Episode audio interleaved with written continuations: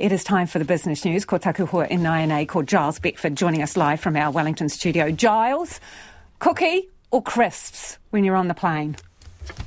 Actually, I think there's nothing better than having, since you need that in flight exercise, trying to rip the plastic off the cheese while you don't actually crack the crackers into pieces that you can't use. It's a high uh, contact sport, that, that, one, isn't it, Giles? It is indeed. And I find something sort of satisfying when you've only broken the biscuit into three bits instead of, you know, the two whole ones that they gave you. So remembering the other things they're going to need is that short, they're going to need uh, high shelf life, long shelf life. Yep. For the goods that they get. Uh, and if they're short production runs, remembering that the cost will actually be a bit high. You don't get the economies of scale. So just some financial issues there on the side that will have to be taken into account. Trickier but than we think, Giles. Yeah. So, well, you, I mean, good luck to people. You've got more news on food prices. Ain't good either, is it? well, it? There's no good news on food prices at the moment, and today proves that. You know, I mean, we saw the commentaries. The food price index went up just 0.8 percent uh, in March, and we're going just 0.8 percent. That's probably actually a bit lower than people thought, given that the uh, bad weather that hit some of the uh, food producing areas, perhaps that hasn't quite shown through in prices yet.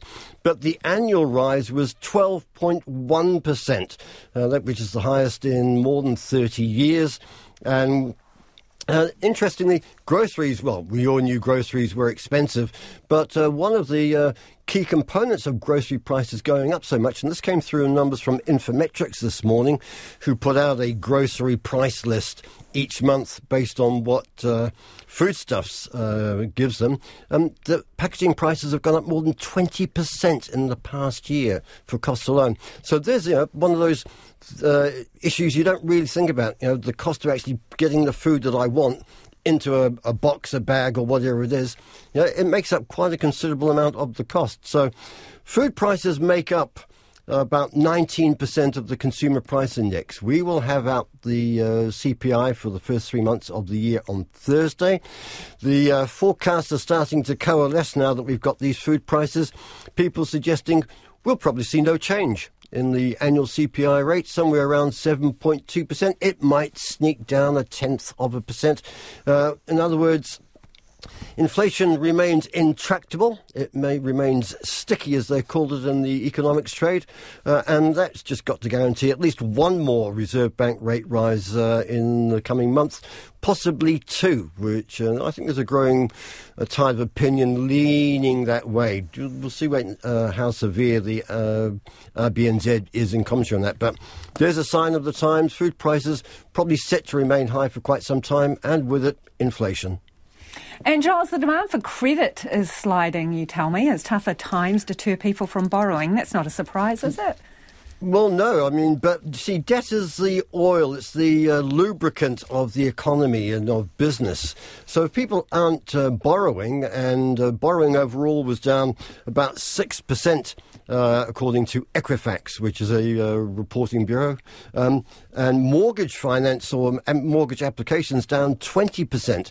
Um, that gives you a surefire sign that people really are uh, thinking twice about uh, what they borrow for and what they're spending it on. And if your food prices are going up 12% a year, you're not going to be buying the new sofa, are you? So you won't be doing that on uh, buy now, pay later, or you won't be doing it on uh, extended term uh, terms and free credit of which, of course, is never free credit. So, from that point of view, another sign that the economy is slowing. There will be a couple of reports I can tell you coming out later in the week, one tomorrow morning, that's going to suggest that uh, we are in for a rockier time, a tougher time than we have previously been uh, led to believe, uh, all of which suggests that 2023 will indeed be a batten down the hatches year for many households. And Giles, can you take us through the numbers, please, from the markets? Very quickly, a last minute sprint again for the local share market. The top 50 index up about half a percent, 56 points, uh, sitting uh, just above 11,900. The New Zealand dollar just a shade under 62 US cents and uh, sitting comfortably at 92.3 Australian. Thank you, Giles. Giles Beckford joining us live from our Wellington studio.